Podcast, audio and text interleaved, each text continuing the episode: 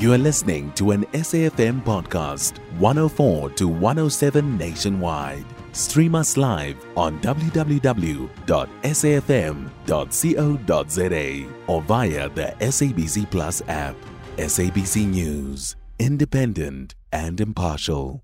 A 13 year old learner has been removed from Crowthorne Christian Academy in Midrand in Johannesburg for having dreadlocks. In a viral video captured on camera, the teen and her mother are seen being pushed out of the classroom by a male school official who accused the teen of violating the school's new hair policy. The incident at that academy has since conjured up discussions about Zulaikha Patel. Remember her, a teen activist who led a Pretoria Girls High protest against the school's hair policy after she was barred from class for having an afro. For more on this, we joined on the line by Frans Ngobeni, a member of the EFF Gauteng Provincial Command team responsible for education, who has been protesting at the school. A very good morning to you and welcome, sir. Uh, good morning to you, sir, and uh, the listeners. Mr. Ngobeni, why does the Economic Freedom Fighters feel that this is an act of racism and not just purely based on the school's hair policy, which they changed earlier this year, we believe?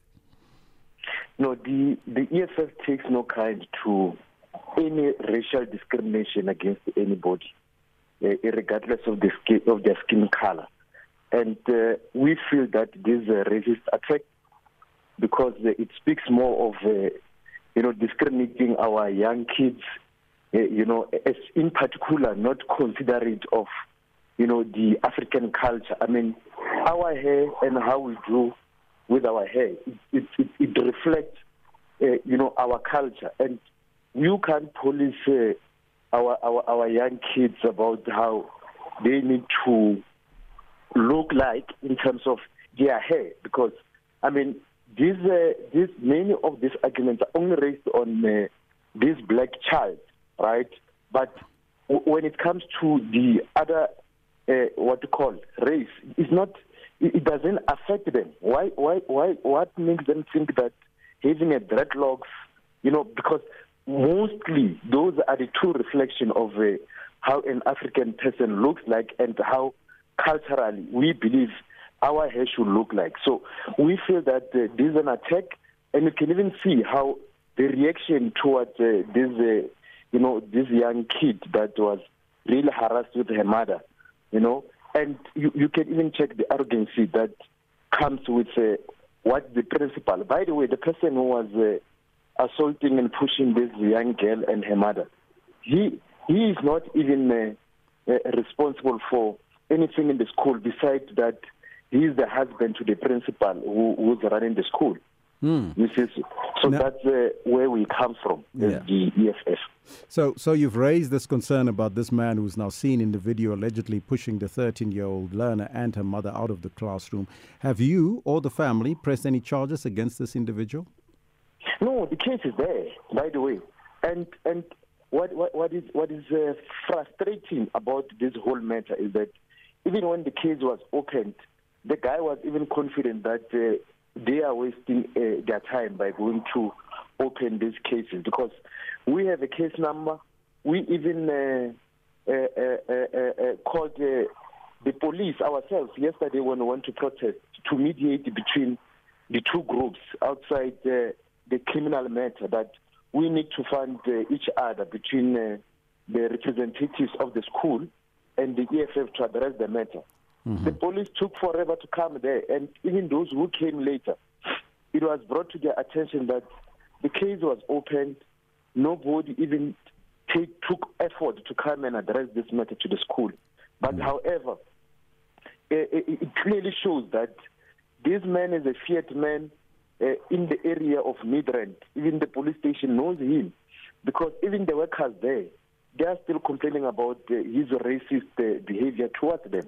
Now, but they are scared to say publicly because they don't want to lose their jobs. Yes. Now, now the school's revised policy apparently states that only natural hair is allowed.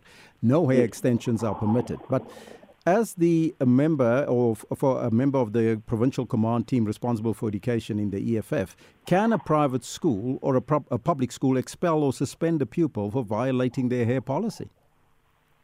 No, it's not. By the way, what what what we are not we are not against any policy.